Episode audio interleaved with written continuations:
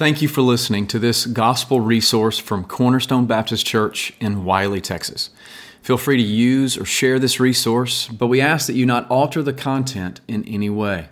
For more information about Cornerstone Baptist Church, please visit us at cornerstonewiley.org. Let's open God's Word now to Revelation chapter 21. Revelation 21 this morning, we're going to be looking at a very familiar passage, as most of the Revelation is, and a passage that stirs up in our minds all types of thoughts and all types of images and descriptions and causes us to long for the day that God is revealing to us and to long for this moment when all things are made new. So if you've got your copy, just keep it open and follow along as I read it, and then I'll pray for us, and then we'll study it together. So Revelation chapter 21, we're going to read verses 1 through 8 this morning.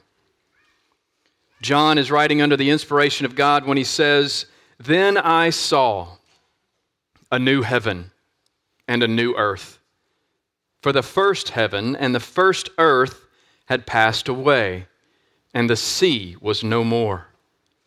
And I saw the holy city, New Jerusalem, coming down out of heaven from God, prepared as a bride adorned for her husband. And I heard a loud voice from the throne saying, 'Behold, the dwelling place of God is with man. He will dwell with them, and they will be his people, and God himself will be with them as their God. He will wipe away every tear from their eyes, and death shall be no more. Neither shall there be mourning, nor crying, nor pain any more, for the former things have passed away.' And he who was seated on the throne said, 'Behold, I am making all things new.' And he said, 'Write this down, for these words are trustworthy and true.' And he said to me, 'It is done. I am the Alpha and the Omega, the beginning and the end. To the thirsty I will give from the spring of the water of life without payment. The one who conquers will have this heritage, and I will be his God, and he will be my son. But as for the cowardly, the faithless, the detestable, as for murderers, the sexually immoral, sorcerers, idolaters, and all liars, their portion will be in the lake that burns with fire and sulfur, which is the second death.'" This is God's word. Let's pray together before we study it. Father, thank you for your word. Thank you for this gathering. Thank you for the songs of praise that we sing to you that remind us of the things that we have to praise you for, and they remind us of the hope that we have in Christ, and they remind us of where we've come from as sinners separated from you, but now by faith in Christ reunited to you to have a hope in this world and in the world to come. Thank you for our children who sing these truths. I pray that by your Spirit that you would plant these truths deep in their hearts and allow the fruit of sure faith and salvation to come.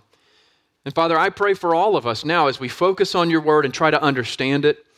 Would you accomplish your purpose through the preaching of your word, whether it, like Jeff mentioned, is to comfort us or to afflict us? Have your way with us, I pray, and use me in Jesus' name. Amen. I know this is a broad question to ask, and I don't necessarily want everyone to shout an answer, but maybe you can think in your minds, because I know you already have at some point, but how would you describe heaven? What are you most looking forward to about that eternal state? What is heaven holding out as a hope and a promise to you that warms your heart and comforts you, maybe even brings a tear to your eye? At some level, we've all thought about this. And if you're a child, you may have thought about heaven as this wonderfully amazing place with all of these beautiful things and people and all of this stuff. If you are maybe older in age, you think about heaven as a relief from the burden of life, longing to be with the Lord. Maybe if you're in middle age like me, you're just looking for some downtime, and heaven is, I don't have a calendar anymore, no more schedules, no more appointments and things like that. We try to take what we see in Scripture, and we try to make sense out of that in such a way that we can hold on to it and be encouraged by it, be comforted by it, and find hope in it. But I think the more we do that, the more we realize that our words just fall short of the reality of what heaven will be. The words and the symbols that we use to describe the place where we will spend eternity with God, they always fall short of the reality. That's the way biblical symbols work. The symbols themselves don't go beyond the reality. They fall short of the reality. And that's true both of our description of heaven and our description of eternal punishment in hell. That's the way biblical symbols work. But that doesn't keep us from trying to describe it. That doesn't keep us from longing for it. That doesn't keep us from thinking about what we see in Scripture and then broadening that out to expand it to our own situation. Some of you are familiar with C.S. Lewis's work, not just his Mere Christianity and things, but you're maybe familiar with his children's books. In his series of Narnia, the last book is called The Last Battle, and the final chapter of that book is titled Farewell to Shadowland. And in this book, he includes these words, which I think kind of summarizes in some way what we're thinking about today. He says this, "The things that began to happen after that were so great and beautiful that I cannot write them. And for us, this is the end of all the stories, and we can most truly say that they all lived happily ever after, but for them, it was only the beginning of the real story. All their life in this world and all their adventures in Narnia had only been the cover and the title page. Now, at last, they were beginning chapter 1 of the great story, which no one on earth has read, which goes on forever, in which every chapter is better than the one before." If there were a way to summarize the closing chapters of the Revelation, that seems to be a pretty decent start. Every new chapter better than the one before. And that's where we are as we're studying through this book. We've come to the end of the age, and as this age ends, the eternal age begins. We're moving out of the shadowland in this vision that we're seeing here, out of the old story and into the new story, the story that will never end. And as we've come to this point, we understand a few things. Our enemies have been defeated one by one. Our king has returned. And now the new age has dawned. Later in the book, Lewis writes, "It is the dawning of a new day. The dream has ended, and it is now the morning." It's like waking up to a whole new reality. And as this passage unfolds, we're going to see that God reveals to us how he's going to make all things new. And he does it in three ways. Number one, we see a vision. Number two, we hear a voice. And then three, we receive this vow or promise from God. So a vision, a voice, and a vow. Let's look first at the vision. Go back to verse 1. It says, "Then I saw a new heaven and a new earth, for the first heaven and the first earth had passed away, and the sea was no more. And I saw the holy city, New Jerusalem, coming down out of heaven from God, prepared as a bride adorned for her husband." Now, I don't know about you, but I can't wait to take my first deep breath of that new earth smell, right? But what is that going to look like? I mean, when God says he's going to create a new heaven and a new earth, what does that mean? Now, I mentioned this in brief last week, but I'll bring you into the broader theological debate. Within Protestant theology, there's an ongoing debate over whether the consummation of all things is going to result in the earth being completely destroyed and then replaced, or if it will be changed and renewed.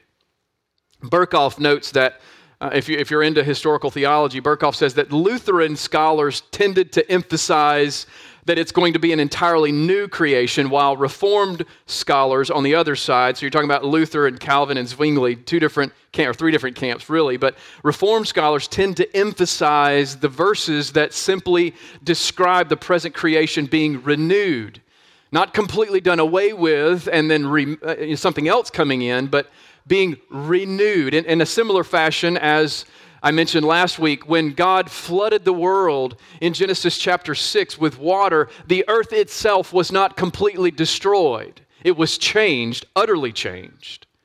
And I think that serves as something of a pattern for what we're going to see in the end. When the fire of judgment falls, and the earth will be judged, but it will also be renewed by God's power. Now, that latter portion, that's my personal opinion. You can hold either one.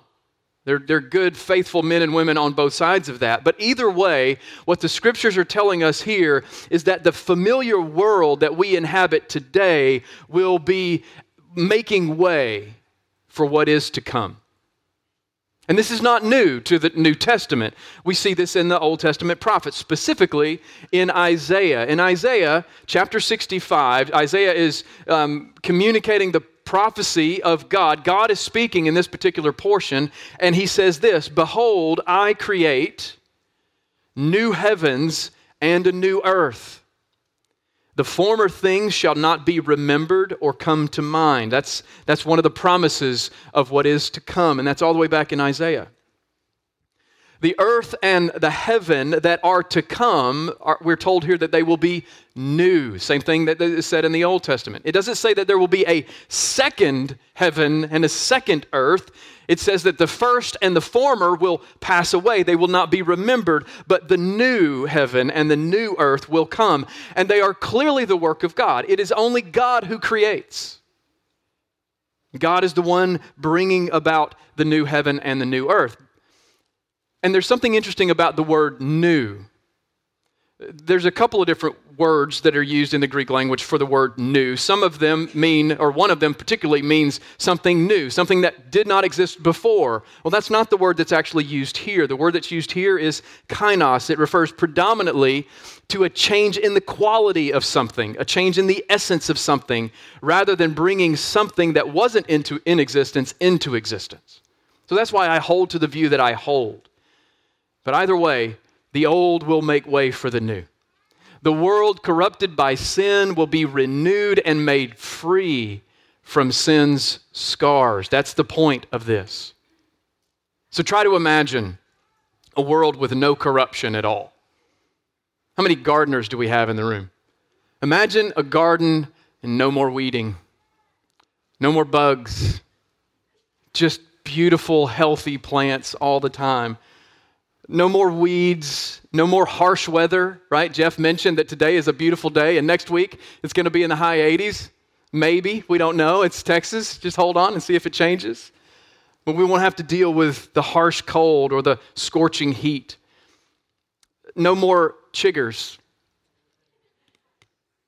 No more mosquitoes. No more cobwebs and angry spiders. Imagine a world where the effects of sin, and I know we can debate whether mosquitoes were a part of the fall. I'm convinced of that. I grew up in Louisiana. But that's the picture. In all of the ways that the earth has been subjected to futility because of man's sin, that will be undone. All things made new. Imagine a world with the beauty of our world, but that beauty gets dialed up to infinity. That is the picture that this passage brings to mind. The good things in our world will be set free, they will be amplified, they will be made new, while the futility and fallenness of the present world will come to an end. New. John uses the term new 9 different times throughout the Revelation, and 4 of them occur right here in chapter 21. And in each case, he's talking about The new is coming, and we have this understanding that the origin of this thing is in some way in the old, right? The new covenant came out of the old covenant. The new Jerusalem causes us to remember the old Jerusalem. You notice in the text that the Jerusalem, that the holy city comes down out of heaven. It's not rebuilt on the earth. It's something new. It's something that God creates, not something that man makes. But our understanding of Jerusalem as the place where God and man dwell together, well, that is something that has an Old Testament and an old connotation. New heaven and the new earth based on the old. That's the way he's using this word. And we see other New Testament authors talk about this. Paul talks about in Romans chapter 8 about the earth groaning. I mentioned that a minute ago. Creation itself was subjected to futility because of man's sin. And the earth itself is groaning and longing and aching to be set free from its bondage to corruption and to obtain the freedom of the glory of the children of God. And that's what we're reading about here in chapter 21. The Lord is going to transform heaven and earth to free them, to restore them, to make them ready to be that dwelling place of God with man. The old will pass away and the new will come. But what about the phrase, the sea is no more? What is that all about? Now we've heard John, or we've read John describing the sea in various ways. All the way back in chapter 4, we learned that there's a sea like glass surrounding the throne of God. That's not the same sea that's part of the creation, I don't think. But there's a way in which John uses the idea of sea, and in its symbolic form, it means certain things. Don't just think of the oceans. That's part of it, but he uses it in other ways. In chapter 4, chapter 12, chapter 13, and chapter 15, he talks about the sea as being the source of cosmic evil, this chaotic place where evil dwells. Again, symbolically. He talks about it being associated with the wicked nations who persecute the people of God. He talks about that in Revelation 12 and Revelation 13, Revelation 17. He talks about it being the place of the dead. We saw that just last week in chapter 20. The sea will give up the dead, and it's understood there to be symbolic of a place of the storehouse of the dead. He talks about it being the location of the world's idolatrous trade activity. That was in Revelation 18. And then he talks about it being this chaotic and dangerous body of water mentioned alongside the earth and the sea. So John has used the sea in 5 different ways here. And I don't think that what he's trying to get across is that when the new heaven and new earth come, there will be no water on the earth. I don't think that's the point. The point is to say this: when you take all of these symbols as a whole, he's saying that the source of cosmic evil will be gone. He's saying that the persecution of God's people will come to an end. Death is no longer going to be a place the sea is no longer going to be a place that holds the dead, because there will be no more death. The sea will never again be used for idolatry, and even the out of control and chaotic nature of the sea will be subdued, because the new heaven and the new earth will be a place of perfect peace. Like, that's the picture that he's painting here.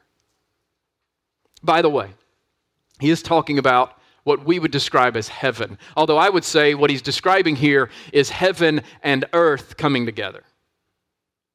Heaven is the place where God dwells, earth is the place where man dwells, and there's no longer going to be a distinction between those two. But heaven is, in fact, an actual place. When the Bible speaks of heaven as the place where God dwells, it's not referring to heaven as a human state of mind.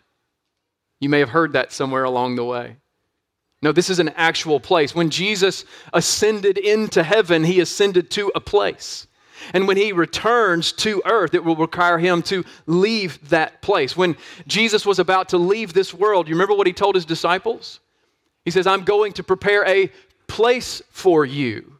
And upon his return, he says, "I'm going to take you to be with me there, and you will dwell with me there forever." The Bible teaches that believers will be raised from the dead and receive a resurrected body, not just a disembodied soul, but a body, a resurrected body. And resurrected bodies require a place.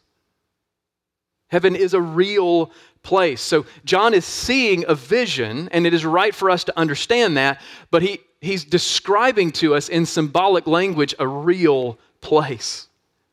And the centerpiece for this new place is this new and holy city, the New Jerusalem, he says. This city comes down out of heaven as a work of God. And I don't know where your mind goes there. My mind goes to an Old Testament story of the Tower of Babel. And maybe this is not the right distinction, but bear with me here. It is not Babel reaching out to assault heaven in its own autonomous pride, but this is the New Jerusalem coming down out of heaven as a gift from God. It's almost as if God says, oh, you want to build a really important city that can bridge heaven and earth? Let me show you how that's done. I'm going to do that myself. In the Revelation, the term Jerusalem is not found that many times, although holy city in that language is found over and over again. That Jerusalem is found right here in Revelation 21. It's also in chapter 3 in the letters that Jesus wrote. But I don't believe that what he's doing here is alluding to the capital of Israel. He's talking about something that goes beyond that. Jerusalem as an actual city was a shadow. It was a hint of what was to come. And what is to come is a heavenly city, made by God, gifted to his people. It is the place where he will dwell with us forever. It's not a renovation of the old city. It's different. New heaven and new earth is different. This place comes out of heaven, comes down. The description is unique. And this is going to be the perfect, God-created, permanent dwelling place of God with man. That's what this is describing to us, a holy city, a new Jerusalem. Now, if I had to choose a theme for the first two verses, it would be the word new. All this new stuff is coming. But there is a voice to go along with the vision. And the voice shows us what is the main point of this passage. Actually, what I would describe as the main point of the Bible from Genesis chapter 4 to the end of Revelation. Let's look at it. Look at the voice in verse 3. And I heard a loud voice from the throne saying, "Behold, the dwelling place of God is with man. He will dwell with them. They will be his people, and God himself will be with them as their God." So the voice from the throne is declaring that the dwelling place of God is with man. And that is the point of this entire vision. As much as we like to focus in on the other aspects of it, the all things being made new and the new Jerusalem coming down, this is the main point of the whole passage, and it's the main point of the whole Bible. God and man once again dwelling together. The new has come for a purpose, and the purpose is so that God and man can be together once again.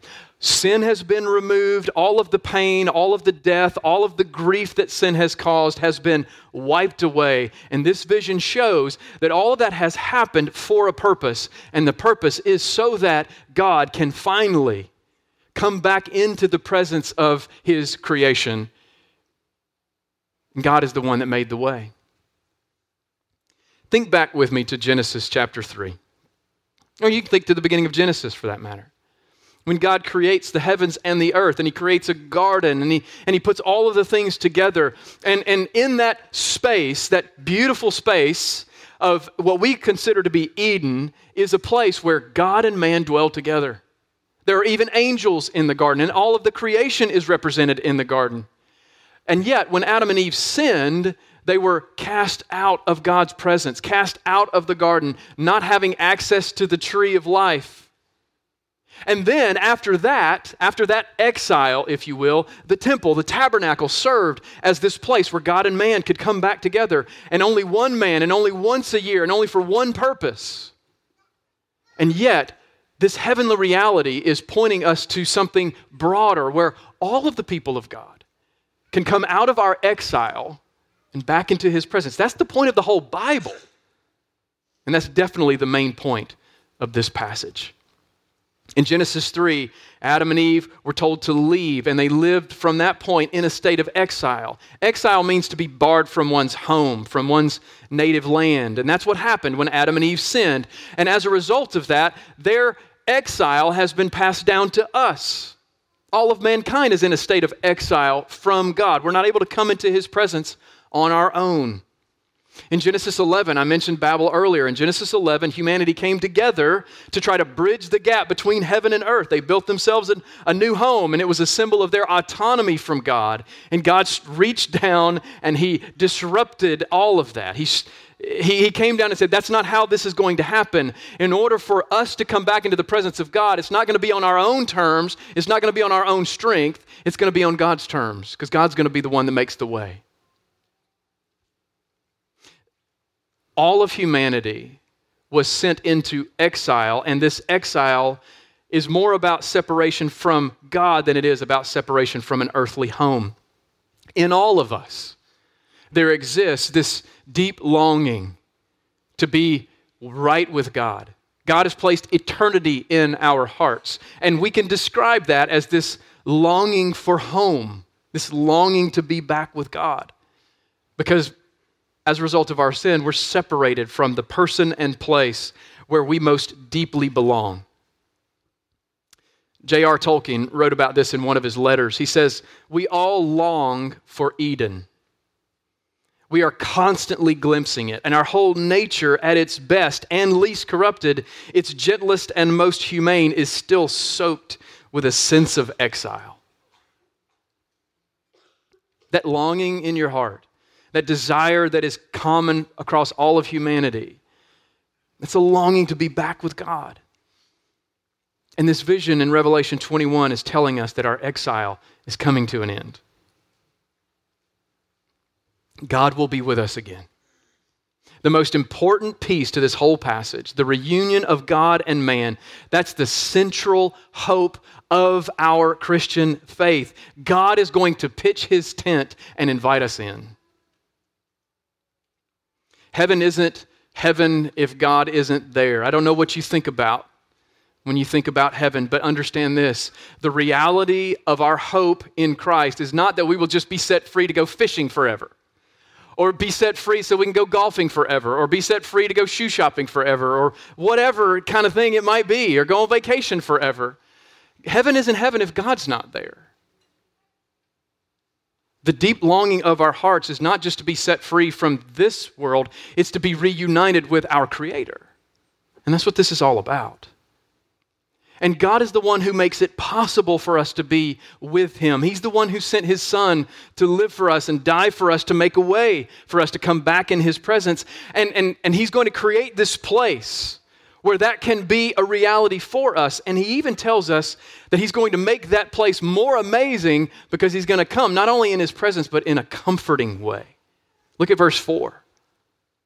It says, he will wipe away every tear from their eyes. Death will be no more, neither shall there be mourning, nor crying, nor pain, for the former things have passed away. I don't know about you, but I've shed a lot of tears in my lifetime. I've endured grief and pain and sorrow. We had a prayer meeting this morning, and in our prayer meeting, it's at 9 o'clock, by the way. You're welcome to join us if you'd like. We just read the scriptures together, and one of our elders leads us in a devotion, and then we just pray for one another, whatever's on our list. And there were, before we even started to pray, there were 10 different names, 10 different situations on our prayer list, and all of them were dealing with some kind of grief, some kind of suffering, some kind of hurt, some kind of death, some kind of near death. We're all in the midst of that at various levels. All of us can have some understanding of what it's going to be like when that's no longer, when our prayer list is going to be nothing but praise. No more sickness, no more illness, no more praying for the comfort of families who lost a loved one untimely. That's the picture. And it's not just going to be a reality because God's going to remove those things, but he's going to be present with us, wiping away tears. That's hard for me to get my mind around. If there's one idea in the Revelation that we can all draw some comfort from, it may be this one. He's going to wipe our tears from our eyes. The sorrow that we feel over our sinful past will be wiped away. The shame that we experience from our sinful present will be wiped away. The loss that leaves us silent and empty will be wiped away. The hurt that others have brought to us will be completely forgotten. There's a day coming for the followers of Christ when Jesus will do that for each of us, when the pain and sorrow of sin will be wiped from our eyes. When we look into the face of God, We will know that everything's going to be okay. No more pain, no more grief, no more suffering. All those things will pass away. Even death, he says in this passage, will be no more. These things have no part in God's new creation because the old will have passed away. And God promises, God vows to make all things new. So we've seen a vision. We've heard of a voice. Now let's look at God's vow, his promise to us. Look at verse 5. And he who was seated on the throne said, "Behold, I am making all things new." Also he said, "Write this down, for these words are trustworthy and true." The reason they need to be written down is because they are trustworthy and true, and so we can receive them as such. Trustworthy and true. God is making all things new. Now we all like new things, right? That's what keeps our economy going, is the longing and the desire that we have to buy new things. But we know what to expect when we buy new things, right? When you buy a new car and it's all great and all the new car smell, you know it's going to wear off at some point. You know you're going to go to the grocery store and you're going to park it beside someone who doesn't care that much about dinging it. You know that stuff's going to happen. You know that pristine paint job is going to get scratched because your kids ride their bikes right up next to it. Or is that just mine? Maybe that's just mine. We know that's going to happen. We know that things in this world, they don't stay new. They grow old. The things in this world, they age. New things become old things. But the idea in this is that will happen in reverse. All things will be made new. Here's a quote. "God does not merely make new things to replace what is old, broken, and obsolete. He makes all things to be new." That's an interesting distinction. This promise of a new creation transcends our current categories of temporary newness, revealing a new kind of newness that never wears out, never breaks down. The Alpha and Omega makes all things to be new and stay ever new.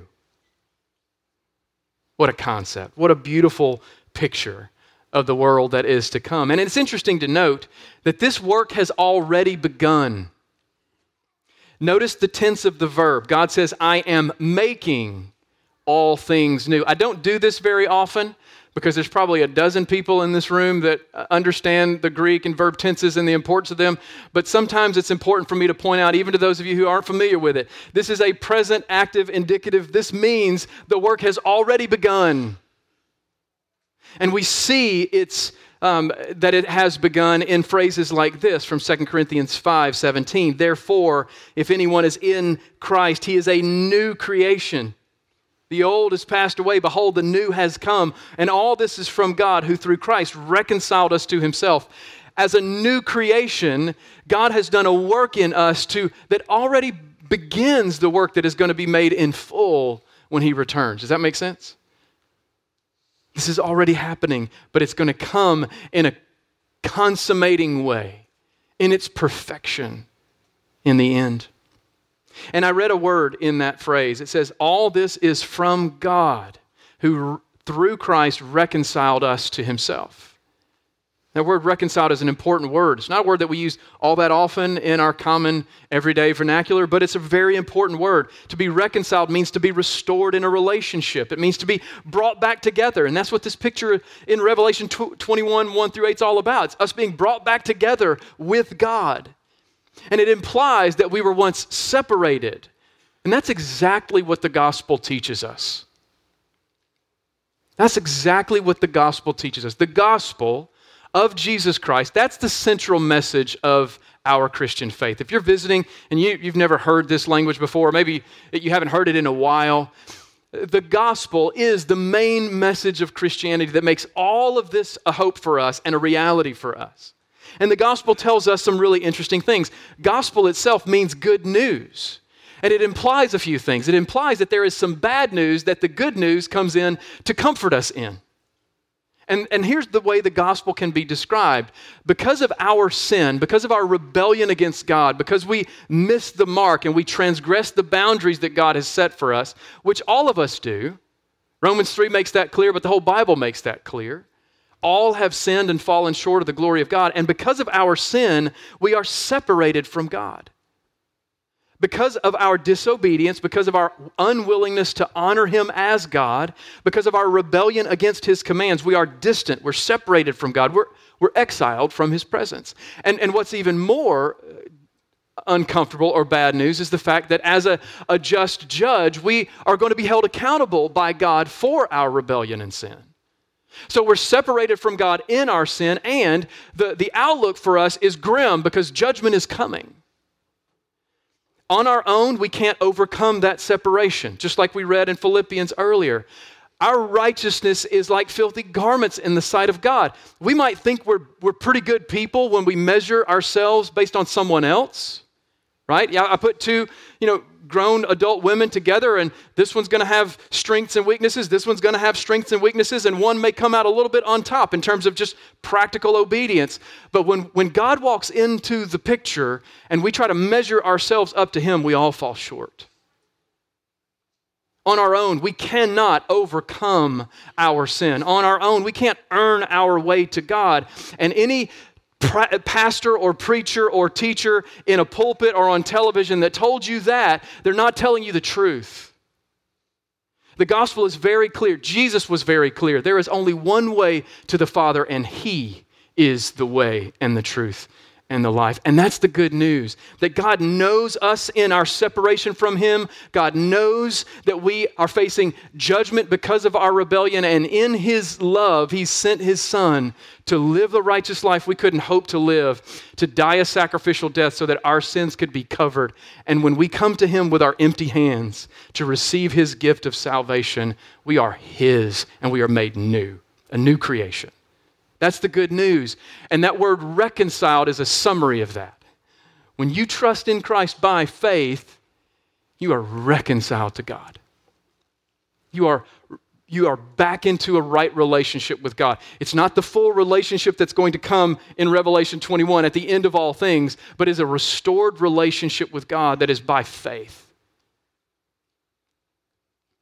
Because of this hope, because of all of this reality that the gospel tells us, Revelation 21 for the believer is not just an empty hope.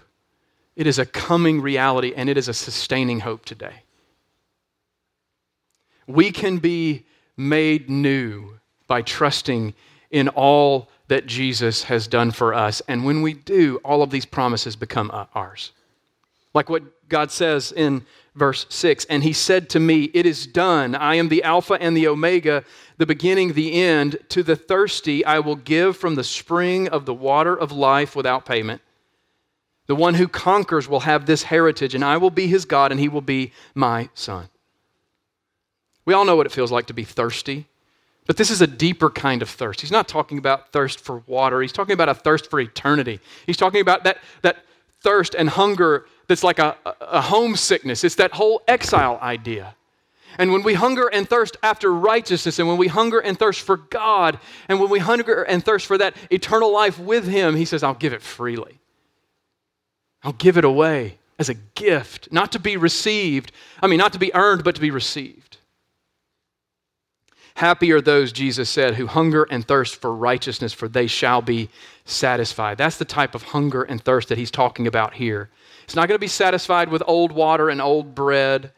It's not going to be sacrificed with old stuff. It's going to be satisfied with new stuff, the new stuff that Christ and only Christ can give. It's a spiritual longing that he's talking about here.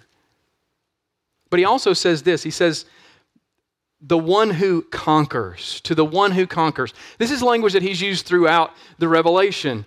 He's talked about the conqueror all the way back in the letters of Revelation 1 through 3. It's those who endure the troubles of this world, those who endure the persecution of this world, those who hold fast to Christ and Christ alone in the midst of all that this world can throw at us.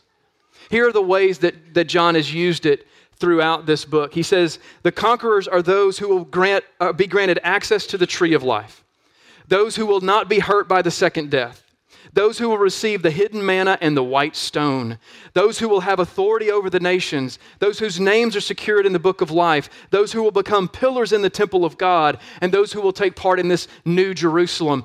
That is what's promised to those who conquer. And here's what this is.